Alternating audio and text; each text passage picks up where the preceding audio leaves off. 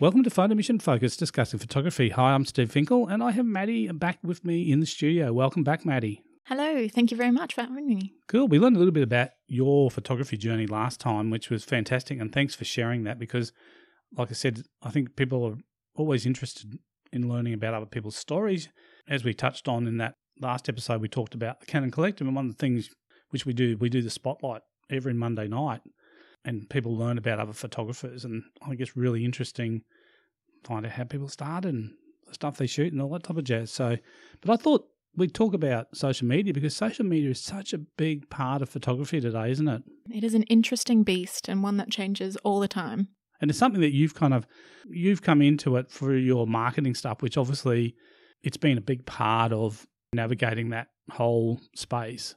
Yeah, and I think it's taught me how frequently you need to change with the times, because we were also speaking about this before off air. About the reinventing yourself, yeah? Yeah, constantly. And it's something I've always had to do with the businesses I've worked with. Every somewhere between 3 to 12 months, we'd have to change the whole strategy because everything has changed. So like I was saying last time, that's why I now focus on stories at the moment, is because that's where most of the Instagram business is going down. Yeah, that's right, because that's what people are consuming. And I think interesting because stories typically are short videos as well. And I think people can just get a sense of what's going on. And I think we are all kind of curious about what everyone else is doing. It's just a human nature thing.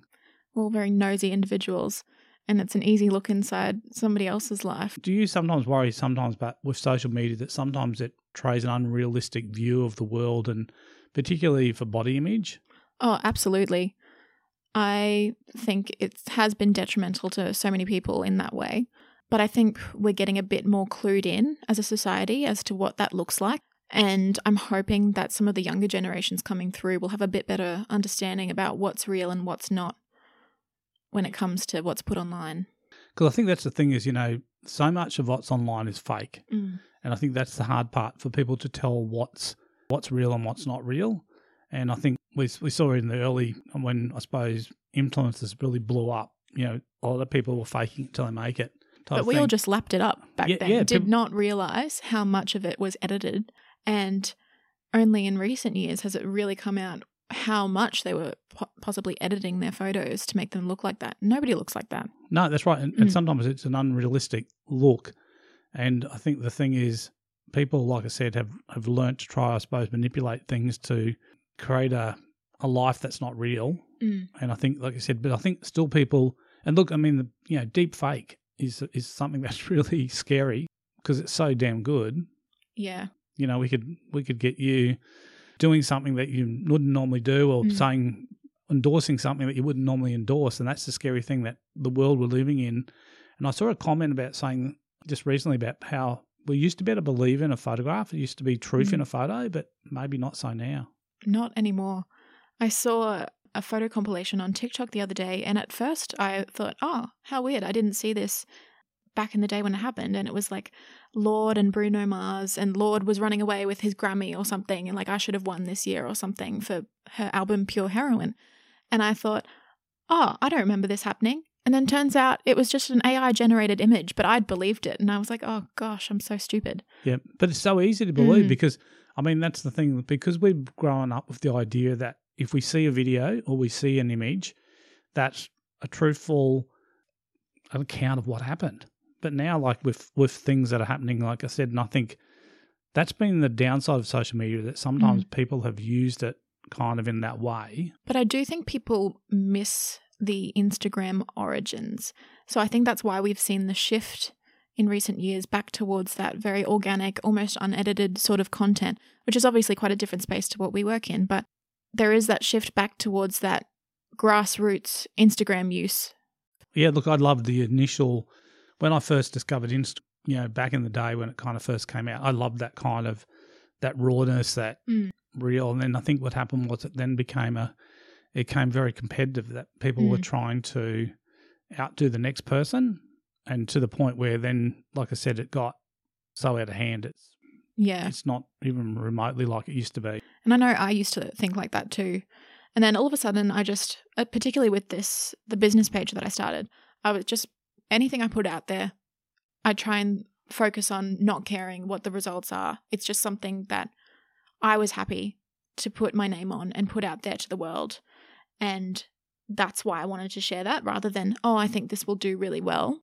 I think that's the way we have to look at it now, because otherwise you just get too caught up in that cycle of, oh, I'm not good enough, or I'm not seeing all of this growth that other people got, or she's got 5 million bajillion followers and, oh no, I've only got like 150, you know? Yep. It's just not worth worrying over.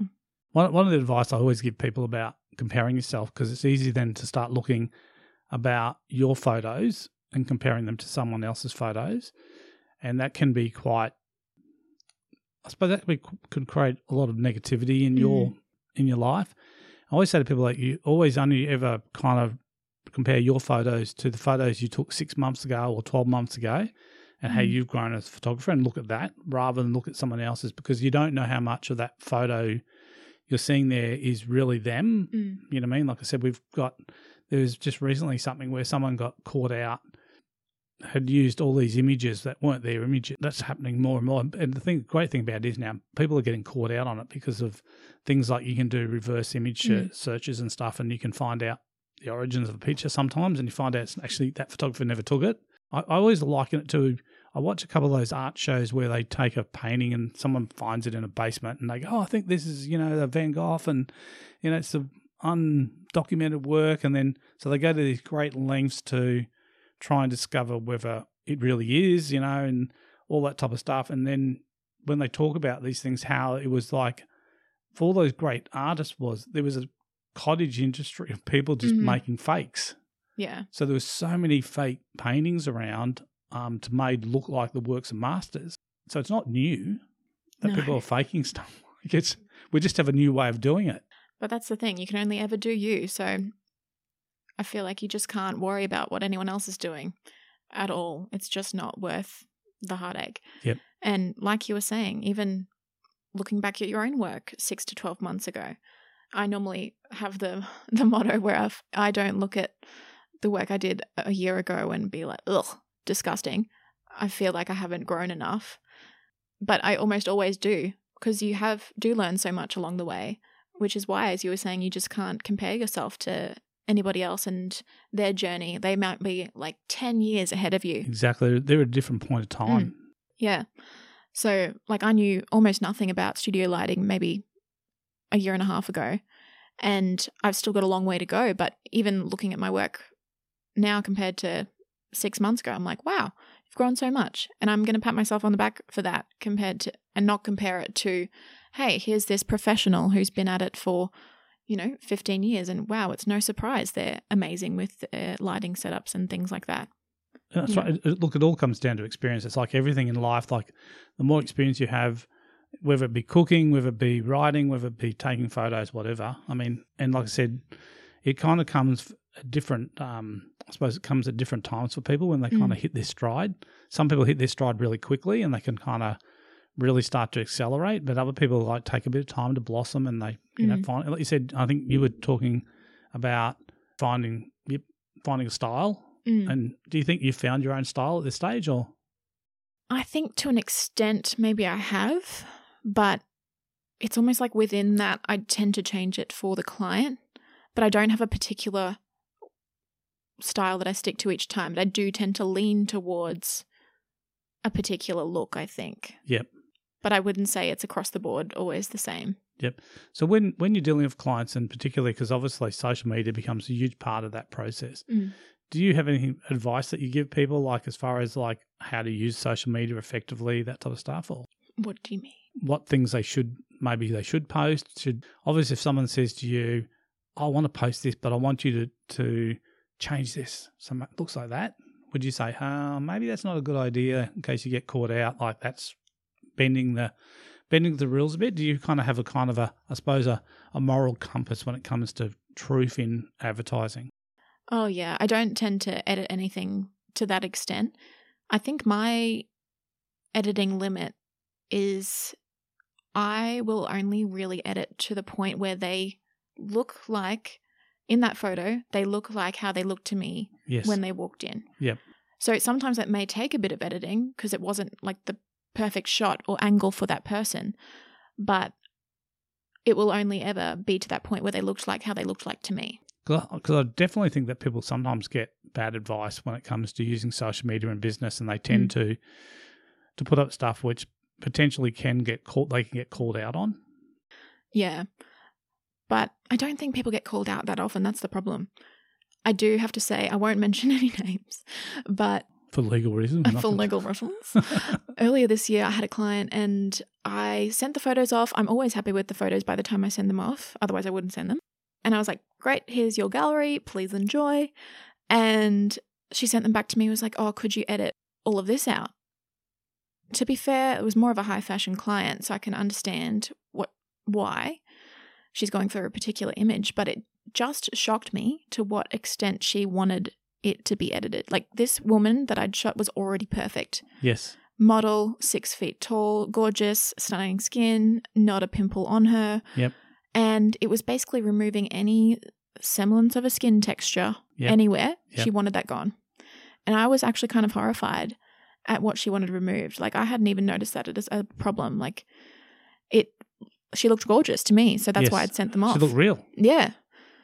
But yeah, she looked perfect, to be honest. And I was horrified to what extent she wanted it to be edited. And that really opened my eyes as to how much editing was going on to get those kind of looks. I think this maybe people will start to take notice of this, but one of the things I've always noticed is whenever you see a fast food ad, you'll see the perfect cheeseburger or the perfect burger, and it's like absolutely this big bun, it's high, it's got all this salad stuff falling out of it and looks absolutely wow. And when you go through the drive-thru and you pull it out of the box and you look at it and it goes, yeah, it doesn't even look remotely. It's like, I think it's like people's idea about trying to present this, and same as like you see the packet of biscuits, you know, and the biscuit packet hasn't got a wrinkle in it. It's like it's been steamed smooth and it slides open and the biscuits are all perfectly arranged. There's no broken ones or anything. Just kind of like, but I think it's like advertising's always tried to portray this perfection. Mm. And I think that's where it's kind of why social media has kind of gone the circle it's gone. Mm. Yeah, that's the thing. As soon as you try and monetize anything, we live in that capitalist society. That's where it's going to go. And it has gone there, sadly. But I think TikTok's still a bit safe, not completely safe. TikTok is an interesting one because TikTok, I think, is kind of grabbed a younger generation quite hard. Mm. And people like, and I know there's a lot of, you know, discussion around like a lot of people are being diagnosed with different things, and they're saying as a result of watching too much TikTok and kind of getting an unrealistic view of the world. So I think it's kind of like, but the thing is, I think with social media, the problem with social media is that there is no gatekeeper, there's no gatekeeper. No regulatory body or anything to tell you, hey, this is, you know, this is completely fake. Don't need to compare yourself to this one. You're fine. But I think they've finally introduced some like sponsored ad things, which has been good, but it's not quite enough. Yes, yeah. It's kind of like it's subtle. I think it's a bit like the gambling industry. You don't have to have, after all the ads now, it goes, you know, you're about to lose, or what else could you spend this money on or something, trying to give these, I suppose, people a bit of a dose of the guilt about gambling. Mm. I don't know if it actually works. It's, you know, it's an addiction, but I suppose social media is too. Well, I think social media is a bigger addiction because it was interesting. I listened to something when I was driving here today and was talking about a photo that was taken, I think back in 2000, I want to say 2006, something. It was Tiger Woods, apparently it was a shot. Anyway, the photographer's caught this shot of Tiger Woods driving this ball, and the ball's literally coming straight at the camera. Mm. And in the crowd behind, you can see all these people doing all these various different things, and they made the thing as if you took that same photo today, all you would see is a sea of iPhones held up trying to get the shot. And it was so refreshing to see this shot that had all this crowd, and the people were invested in that moment. Mm. They weren't worried about the phone and that type of thing. And I think that's the thing that we're just seeing now. We're seeing so many people like can't put their phone down. Mm. You know, they just kind of have to. And we kind of, I suppose, there's things that are making us do it, and this is what worries me about, I suppose, where we're going with technology, is that pretty much soon, like, cash is really dying very quickly in Australia, where a lot of places don't even accept it. You go to buy a coffee and, oh, sorry, we don't take cash. That we're reliant on their devices, and like all the banking and stuff's been pushed onto your phone. So pretty much you don't need a card anymore. You can just hold your phone up and pay for your coffee and move on. So it's kind of like conditioning us to use the phone for everything. And in some ways, like I find that very handy and beneficial, but like I know I am reliant on my phone. And just this morning I got my, you know, the weekly notification of you've spent however long. You've spent 32% more time on the phone. I was up to 6 hours, 45 minutes a day. Yes. Which isn't great. Yes. You know? But I think that's the nature of social media. And I think that's the downside, that it becomes very addictive because we are kind of conditioned to that hit when we get a like or we get a comment. We just do it. And I think they play on it. They just play on it so heavily. They absolutely do. That's why you get the, you know, how it comes up in the feed as something super interesting when you first open the app, and then it'll refresh itself automatically and drag that down. So you have to start scrolling. Like all of that is just that vie for your attention, which is basically their value. Like that's where they get all of their advertising dollars and things like that, is vying for your attention. So they do whatever they need to do. And I feel like we're starting to have a bit of a reaction against that. It's not hugely widespread at the moment, but I think people are starting to react against that being a part of that cog in the social media machine. So like even me, for example, I try now and stay off my phone until midday, like and not even look at it. And I find my mental health is so much better when I haven't been mindlessly scrolling for hours first thing upon waking up. Yeah, and I think that's the thing. Like, I mean, I went through that thing where I'd kind of be right to the last minute, be on my phone looking at stuff before we went to bed, and I've just had to kind of wean myself off of it. And put the phone way away from the bedside table where it used to sit. I suppose it's like anything. I think social media in general is good. It's like anything. You know, too much of a good thing is bad for you anyway. So it's just trying moderation. To get that balance. But I think you're right that there is more. I suppose now people are starting to come around to understanding that what's acceptable. You know, I mean, if you go to a restaurant and you've gone out with some bunch of your friends, you want to spend time with them and find out what they've been up to. Like, yeah, you might have seen all their Instagram stories, but you want to hear the real thing. You don't really want them to be on the phone. And sometimes you go to places and you see a bunch of people sitting at a table and the phones are all out. I'm thinking, you should have just all stayed home. Pretty much at that point. But, yeah, I don't think I've ever been the phone out on the phone out at the dinner table kind of person. Yeah. I think that's when people really have that I suppose that they're really so invested in it that they kind of just can't put it down. And I think certain people are more prone to it. Like there's definitely some people like will be find it harder to give it up. Yeah. So I'm just wondering too, because moving forward, you know, we hope that I suppose people start to regulate it a bit more, so it becomes a little bit more, I suppose. But like you said, as soon as money's involved, it's very difficult then for governments to step in and tell people, don't do this, don't do that. And then you always get the cry that, you know, the nanny state. Yeah, I think it's possibly too late to catch that train. She's already well out of the station. Yeah. And I think, like I said, it's, you know, in this episode we've kind of been talking about, I suppose, social media and like for photography and creatives, social media has been great because it's been able to get your work in front of a lot of eyes. So people who normally would never see your work. So that's a great thing. Like you can imagine, so if we roll the clock back, so there's no social media, so it's now, you know, whatever year that Instagram came out, what's it been around about? 15 years or something like that, or Facebook's been around. I feel like it was 2012 that it became like. Kind of blew up. So it's kind of like, yeah. So if we wind the clock back, so if you were doing your business, so we wound the clock back 15 years and you're doing exactly what you're doing now. How much of a struggle would it be for you? I think it would have been a lot slower, because part of the thing that I think is working for me is when I do make those connections, say even if they are in person, it's the following up and maintaining those relationships via social media that continues the relationship into a working partnership. Because otherwise I would meet someone at some event and then they just forget I exist. And when it came time to hiring a photographer or a social media person, it'd be like, oh, Google photographers Brisbane and click the first one that came up. it is helpful to keep yourself, like I said, kind of in their eyes. Mm. So particularly too, I mean, one of the tricks you can do as a business is, like, if there's a brand that you want to work with, is jump on their socials and leave lots of comments. Mm. You know? But, like, it works, I have to say. Having been on the flip side of that, like managing other people's social media, is those are the people you would notice. They'd consistently be there in your notifications and under each post, and you'd be like, oh yeah, Sandra from blah, blah, blah.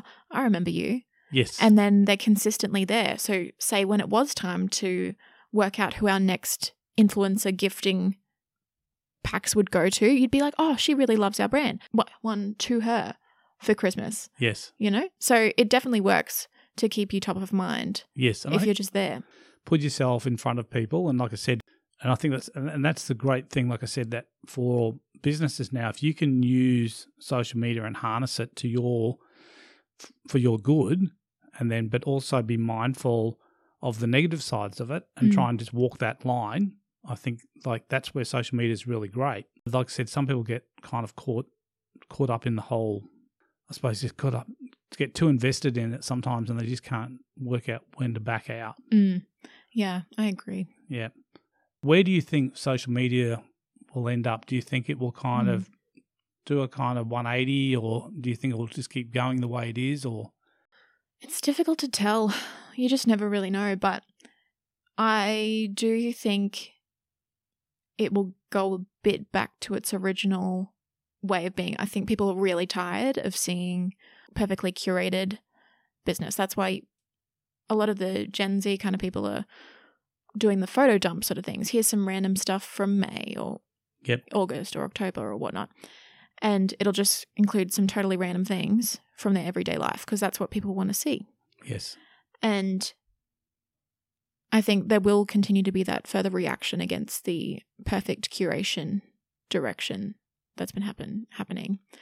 But then again, on the flip side, say TikTok, for example, started in that very unfiltered sort of zone. And even now it's starting to get more and more curated, much like Instagram was back in the day. So it's difficult to say if it will, which way it'll head, you know? And I think it's interesting what's happened, I've noticed, with a lot of the YouTubers who were very successful then started, like, going backwards, because they actually started hiring a professional video company to produce their videos, and they become very polished.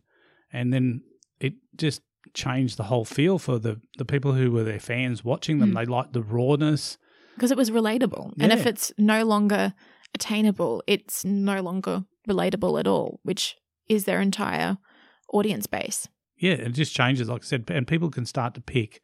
You know, they can see that change, that shift. They can see it. They like that person because of the rawness or whatever, and what they did and the crazy things they got up to. And then all of a sudden, you know, they're doing, production companies are doing it, and it's all then done all very safely and everything like that. It loses some of that kind of, that initial thing. The sparkle. The organic sparkle. There was one thing I wanted to talk about with social media, and just want to see if you've had this experience in the short time that you've kind of been working with clients, and that's when, you know, you send off the images, presumably you've sent them off so they can use them for their different campaigns and stuff, is that when they put it on Instagram and then apply a filter to it. Yes, I have already had this. But honestly, it doesn't bother me, because once it's their photos, as long as they're not tagging me in a filtered... Oh, no, they're tagging you. Oh, okay. Well, in that case, I'm contacting them to remove my tag from it. But ultimately, I think, like, you've already paid for the photos. Do whatever you want with them. It's ugly, but that's your personal choice. And I think that's where sometimes people, like I said, many photographers have actually raised with me the fact that they've produced a photo and they've given it to the client, and then the client's, like I said, taken and changed the whole look of it by applying a filter. And it's totally without... And these are people typically who pride themselves on having a particular style on the photos, and it just kind of trashes it. Yeah, I don't really get that when people hire a photographer with a particular style to then put their edit over the top. I don't understand. Yeah, I think maybe because they don't understand, because they're just getting a photographer, but they're not realising what they're getting. And I think that's sometimes, like, there's definitely there's people who are hired as photographers because of their style, because of what they bring to the table. And then, but I think there's so many people using social media and just trying to, and they're so, I think one of the things I think I don't like about social media is the ferociousness of it. Like, it's just a never ending feeding cycle. Yeah, it does just keep rolling around. Well, you kind of, as soon as you stop, if you kind of like been posting and you're kind of building your, the algorithm's kind of been pushing you out to people, and then you decide that you're going to go off and have a bit of a detox for the weekend, and you turn your phone off and you don't post anything, how you kind of quickly slide down the ladder. Yeah, that's been me in the last week. I just didn't have the bandwidth to be handling social media this last week. Yep. And there's just nothing going on there. It's crickets. Yes. Absolute crickets. And I was like, oh, I'll deal with this next week. So what advice have you got, say, for a photographer, someone who's starting out, again, with social media? Just be kind of mindful or careful what you wish for, or what would you say? What, in terms of getting their name out there? Yeah, just using it as a kind of a means, like, to get your name out there. I do think there's benefit in not keeping it too corporate or professional. I think people resonate with the you behind the lens as well. So make sure you post a little bit of a mix, even if it's just the personal stuff to the story, because that tends to be what I do, because I don't feel comfortable posting it to my feed forever. Yes. But for 24 hours, sure. Yep. You can see a little bit of my setup, or me being an idiot, or whatever. So I think a good mix is beneficial. But ultimately, just like anything else in your life, consistency is key. So posting regularly, even if it's just once a week or something, just keep it consistent, literally anything. And stories, I would be personally, I would be posting every day. But even if you can't do that, maybe aim for like 3 times a week. Yes. Just so you're out there, people don't forget about you. Yeah. Even my partner, he wasn't posting anything to his branding and website business page. And I was like, you just need to share literally anything to remind people you exist. And all of a sudden his followers start growing and things like that. Just basic consistency will go such a long way. Even if you don't have any grand strategy behind it, I think that's a great building block to start with. Yep. I think anything in life, any person who's kind of creates something, the minute they stop creating, they can kind of slide off people's radar. So the idea is basically that's why people keep writing books. If they're an author, they write a book and then they straight away, before that book's even kind of hit the bookshelves, they've written their next book, because they know that the cycle is that you have to keep pumping stuff out there. Yeah. But it doesn't have to be a chore though. Just like, I share anything that I love personally. Yep. That's pretty much it. Well, that tells a little bit of something about yourself. You're giving away a little bit of you when you do that. Yeah. It doesn't have to be finished work. So doesn't have to be polished and perfect. It could be, here's something I've been working on and I want to show you a little bit of this. Or like, which type of edit do you prefer? Or, you know, this is my daily ritual, or anything like that.